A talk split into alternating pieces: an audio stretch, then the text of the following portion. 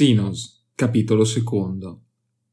Avanzai il più silenziosamente possibile tra le ombre dell'immensa tomba.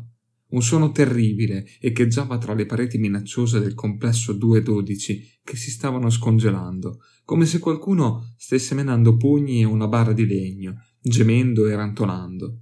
I dormienti, i cui corpi erano irrigiditi a causa della lunga ibernazione, si stavano svegliando, intrappolati nei loro loculi.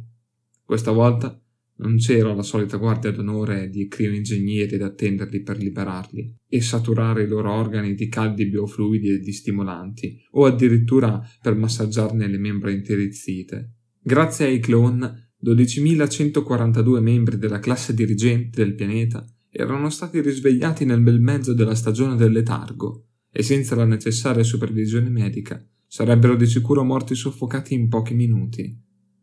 Nella mia mente riemersero i dettagli che il mio erudito mi aveva fornito.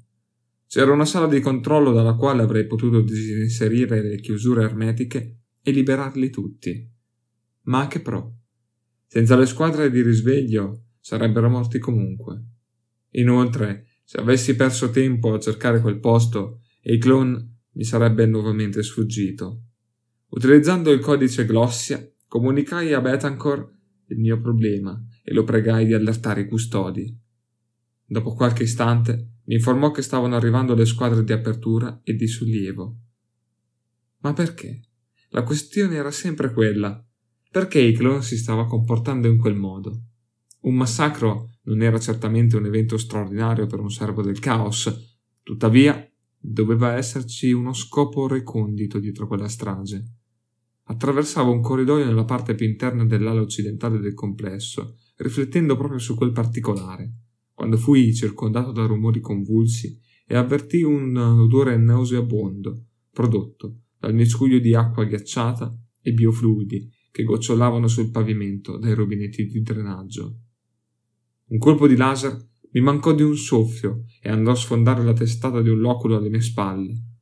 Immediatamente il frenetico martellare che proveniva dall'interno cessò e le acque che fuoriuscivano dai condotti si tinsero di rosa. Feci fuoco con la scipio verso il punto di provenienza del colpo e sobbalzai per il frastuono prodotto.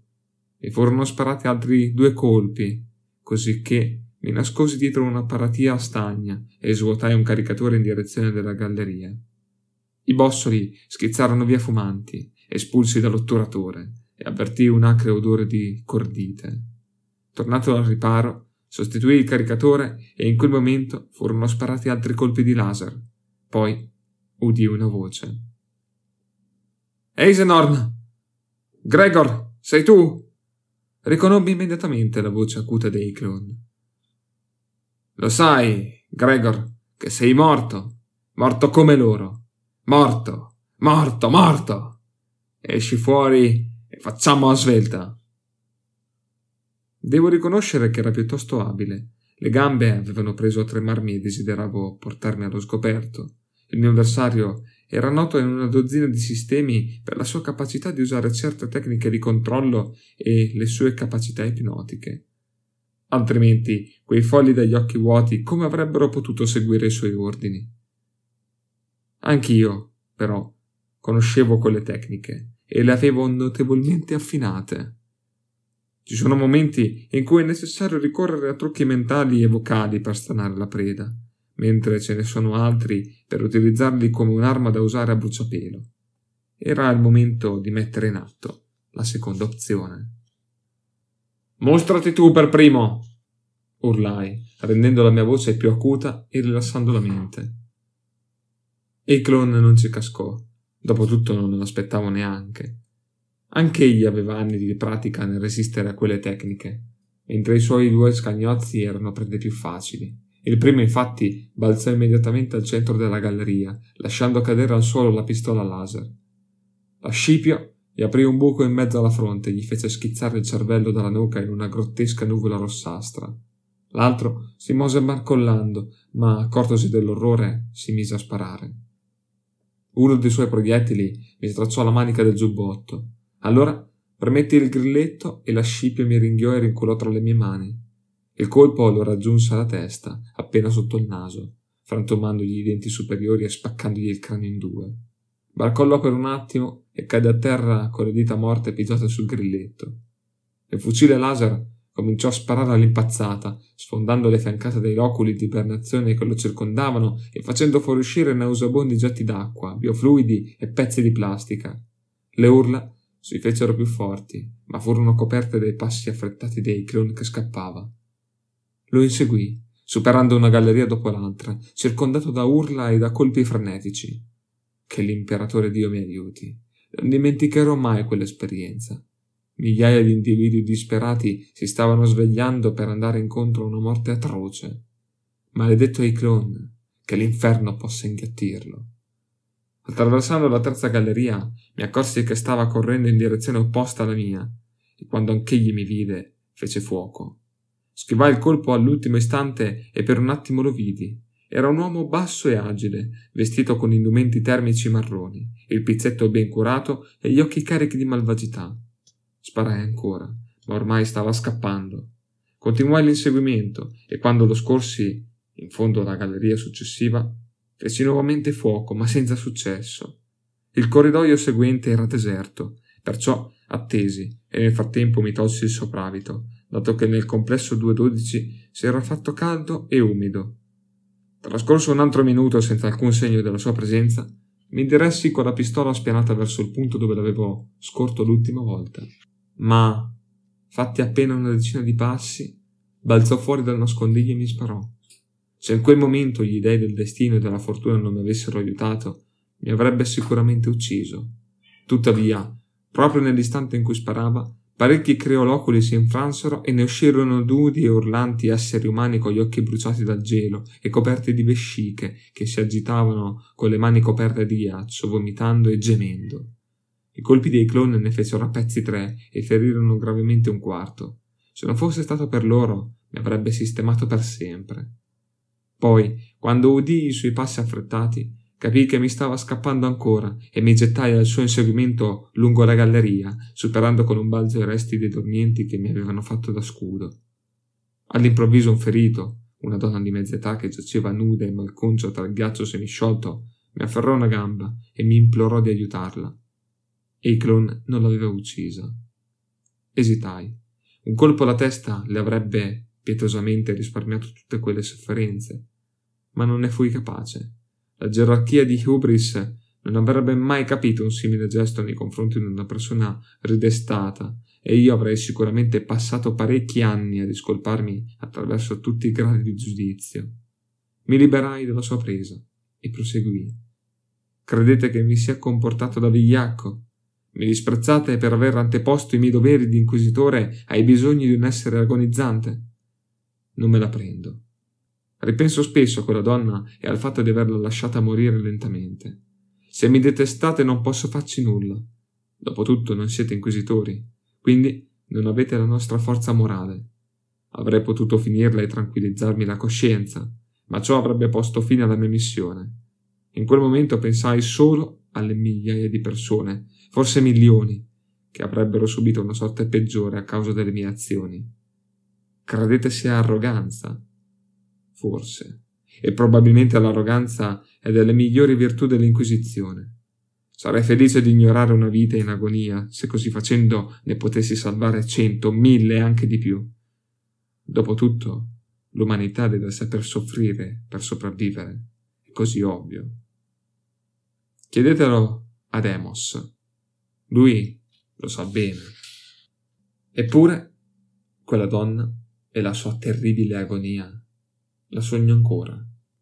Cercate di avere pietà di me. Proseguii la caccia all'interno della tomba e, superate un paio di gallerie, mi fu sempre più difficile muovermi alla svelta, poiché centinaia di dormienti si erano liberati e i corridoi erano pieni delle loro terribili sofferenze.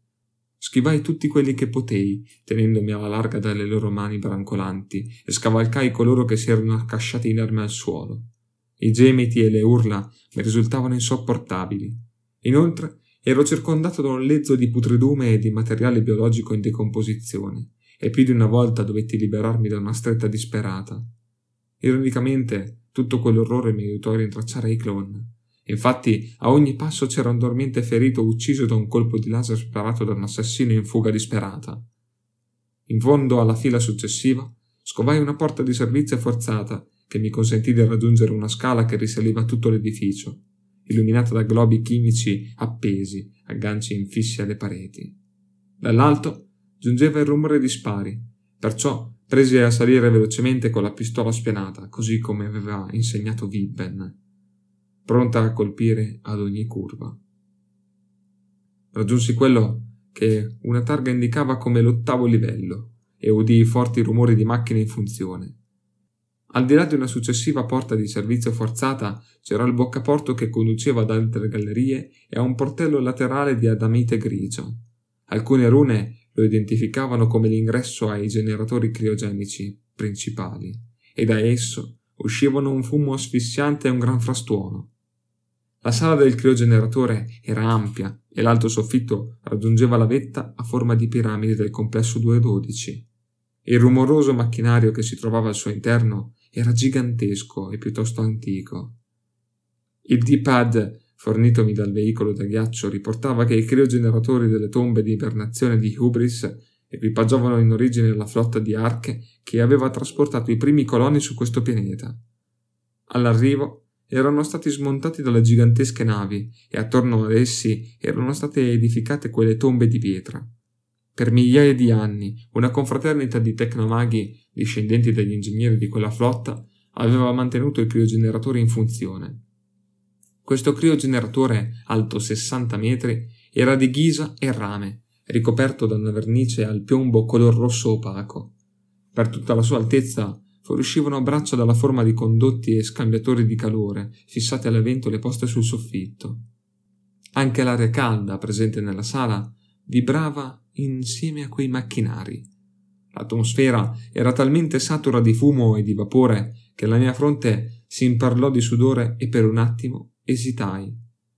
Mi guardai attorno e vidi subito che c'erano molti portelli di ispezione rimossi. Gli stipiti presentavano evidenti segni di forzatura. Sulla vernice c'erano graffi e scalfiture che denunciavano l'uso di una leva. Erano andati distrutti centinaia d'anni di unguenti sacri e sigilli tecnogiuridici, apposti e custoditi dai tecnomaghi. Sbirciai attraverso l'apertura e vidi file di accumulatori di rame a forma di spirale, alloggiamenti umidi di nero lubrificante che vibravano, gangli calginosi isolati elettricamente che rotavano e gocciolavano, tubi di acciaio termicamente isolati. Ad alcuni accumulatori erano stati appiccati morsetti elettrici i cui cavi si dipanavano fino a raggiungere dei moduli di ceramite, di costruzione molto più recente, inseriti in appositi alloggiamenti. Su ciascun modulo c'era un pannello a comandi digitali che emetteva un bagliore giallognolo. Ecco dove gli uomini di Hiclon avevano provocato artificialmente il processo di risveglio. Di conseguenza, o quel criminale aveva attirato dalla sua parte alcuni tecnomaghi del posto, oppure aveva condotto con sé esperti da altri pianeti. In ogni caso c'era stato un notevole dispendio di risorse. Avanzai e salì una scaletta fino a raggiungere una piattaforma a griglia metallica. Lì c'era un baule rettangolare, con il lato maggiore di circa 1,5 metri, appoggiato su 4 gambe a forma di artiglio e con maniglie sui fianchi. Dal coperchio uscivano decine di cavi e fili simili a serpenti che lo collegavano alle viscere elettromeccaniche del criogeneratore. Il portello era stato divelto. Ispezionai il baule, ma tutti quei pannelli e quegli elementi meccanici, collegati da fasci di cavi, non avevano alcuno significato per me. Inoltre, all'interno c'era uno spazio grande quanto un pugno nel quale si sarebbe dovuto sicuramente inserire qualcosa da connettere a diversi cavi. Purtroppo, però, il componente principale di quel congegno non c'era. Il mio comunicatore trillò, era Betancourt, la cui voce, che mi faceva rapporto in glossia, veniva quasi coperta dal frastuono del criogeneratore. «Protezione! I cieli si sollevano 3 volte septulo, una corona con 7 stelle. Angelo infame e senza titolo, a spina per mezzo di 8. Schema?» Stetti un attimo a pensare. Non avevo voglia di correre altri rischi. «Spina! Schema Falco. Schema Falco ricevuto, rispose quasi sollevato. Un attimo dopo aver interrotto la comunicazione con Betancourt, colsi un movimento con la coda dell'occhio. Vidi uno degli scagnozzi dagli occhi neri dei clon che attraversava di corsa il portello principale impugnando una pistola laser di vecchia fabbricazione. Il suo primo colpo, una sfera pulsante di luce rosa, centrò al parapetto della piattaforma su cui mi trovavo, producendo un rumore metallico. Il secondo e il terzo li schivai abbassandomi e andarono a rimbalzare sulla fiancata d'acciaio del criogeneratore, sollevando una sfrigorante vampata. Mi stesi a terra e rispose al fuoco, ma l'angolo di tiro era sbagliato. Mi vennero sparati incontro altri due lampi di laser, uno dei quali colpì la piattaforma, aprendo uno squarcio nella griglia. Il tiratore era ormai giunto ai piedi della scala metallica.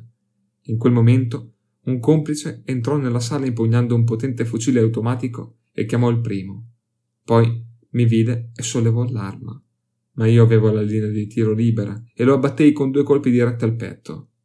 L'altro, che mi era ormai sotto, sparò un colpo che perforò la griglia a pochi centimetri dal mio piede destro. Allora scavalcai il parapetto senza esitare e gli piombai addosso. Rovinammo sul pavimento sottostante e, nonostante gli sforzi per trattenerla, l'urto mi fece cadere di mano l'ascipio. Mentre mi teneva stretto per la tunica, l'uomo mi gridava parole senza senso.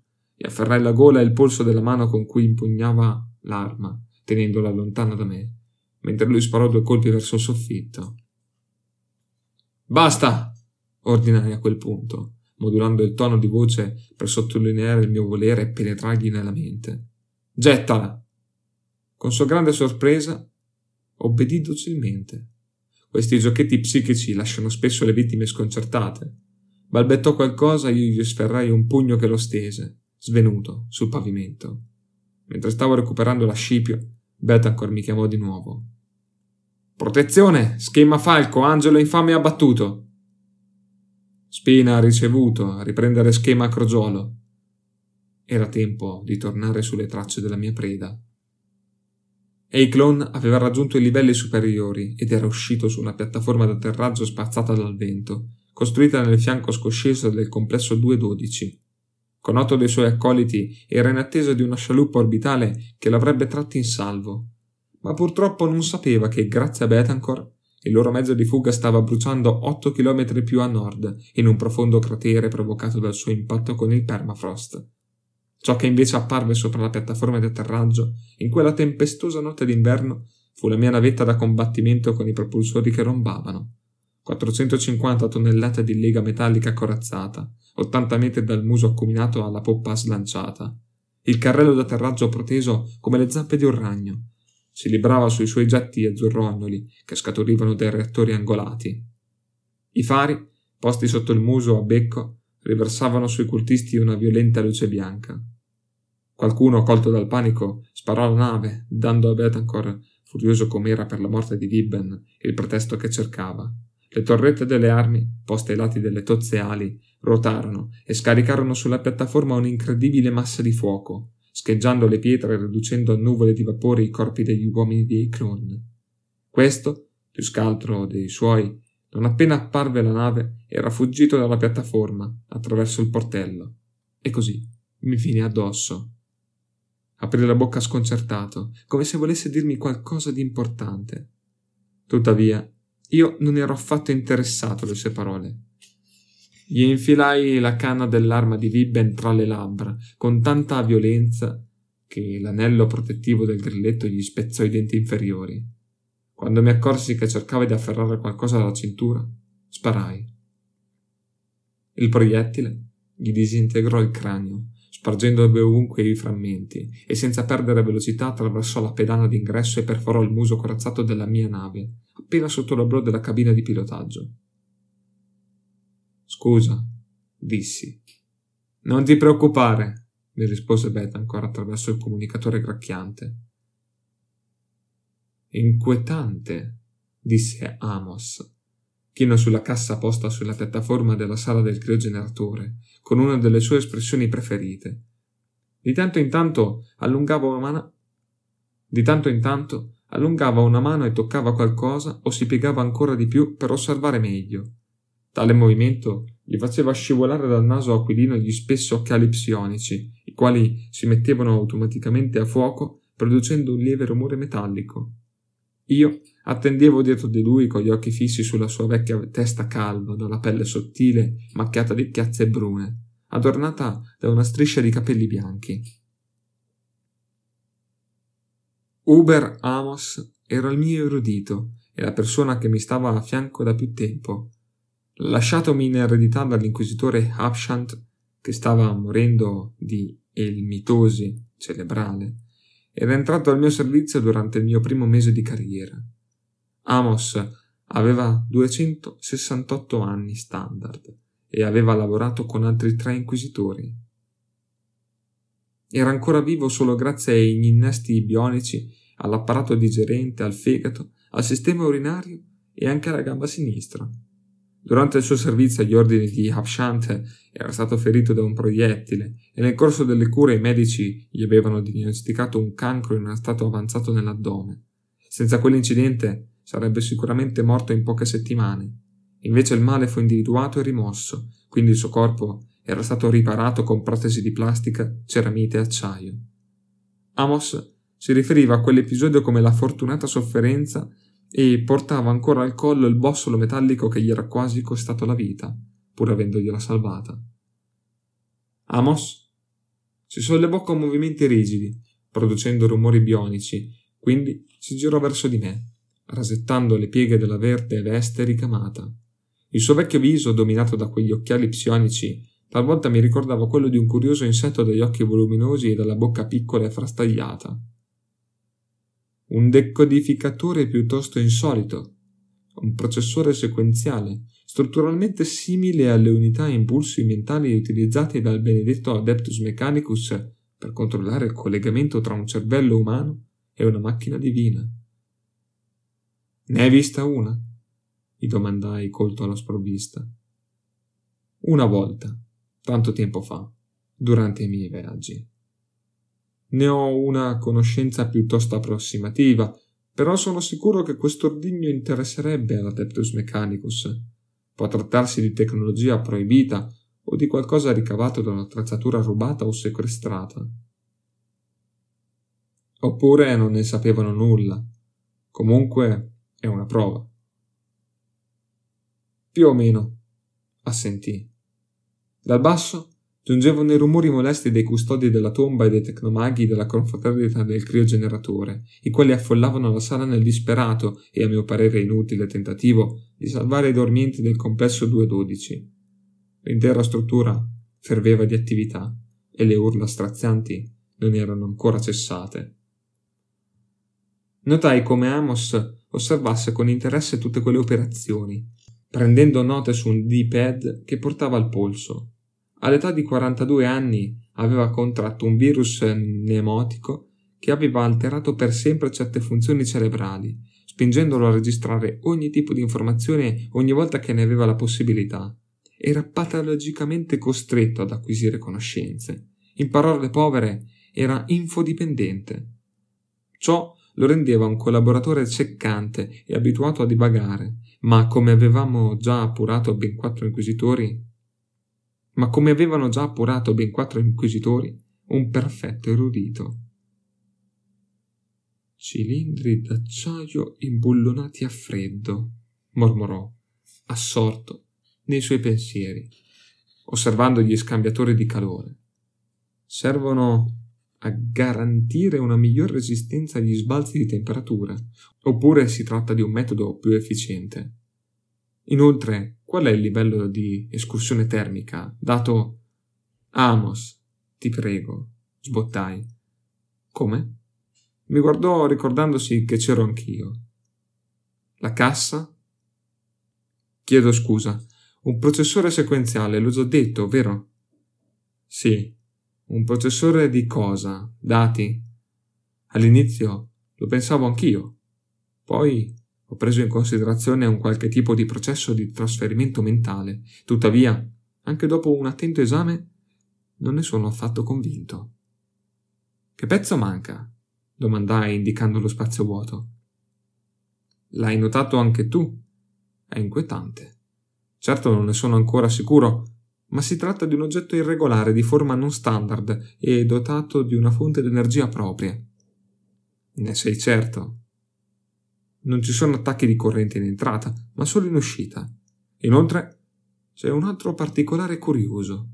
Le spine sono assolutamente atipiche. Qui tutto è fuori standard. Xenos? No, umano, semplicemente non standard, ma fatto su misura. Va bene, ma a che scopo? Domandò Betancourt, raggiungendoci. Aveva un'aria cupa e la chioma nera riccioluta e indomabile metteva in evidenza un volto macro dalla carnagione bianca e dall'espressione carica di malizia. «Devo effettuare ulteriori valutazioni, Midas», rispose Amos, tornando a occuparsi della cassa. Betancourt mi guardò. Era alto quanto me, ma aveva un corpo molto più snello. Portava stivali, pantaloni e tunica di morbida pelle nera, dai profili rossi, la vecchia uniforme da cacciatore glaviano, e come sempre su di essa indossava un corto giubbotto di seta color ciliegia, ricamato con riquadri iridescenti. Le sue mani, guantate di pelle, sembravano attendere minacciosamente vicino al calcio ricurvo delle pistole a dardi che portava sui fianchi. «Ci hai messo molto ad arrivare», commentai. Mi hanno obbligato a portare la nave dal punto di atterraggio a Tom Point, perché avevano bisogno di questa piattaforma per i voli d'emergenza. Me la sono dovuta fare a piedi fin qui. Poi mi sono preso cura di Lores. Betancourt è morta bene, lo rassicurai. Può darsi. Ma lo pensi veramente? Mi domandò. Non risposi. Conoscevo bene il suo caratteraccio e sapevo che era stato innamorato di Lores Vibben, o perlomeno che aveva deciso di esserlo. Inoltre ero abituato al fatto che con lui le cose, prima di migliorare, dovevano diventare difficili. «Dov'è il forestiero? Questo Eisenhorn?» domandò una voce proveniente dalla sala sottostante. Guardai in basso e vidi un uomo scortato da 4 guardiani che indossavano vesti termiche e impugnavano le solite aste luminose. Era alto, di carnagione pallida con i capelli grigi. Aveva un modo di fare che denotava sicurezza e arroganza. Indossava una veste termica cerimoniale giallo, piuttosto vistosa. Non lo conoscevo, ma ebbi la sensazione che ce l'avesse con me. Anche Amos e Betancourt lo stavano osservando. «Hai idea di chi sia?» domandai al mio erudito.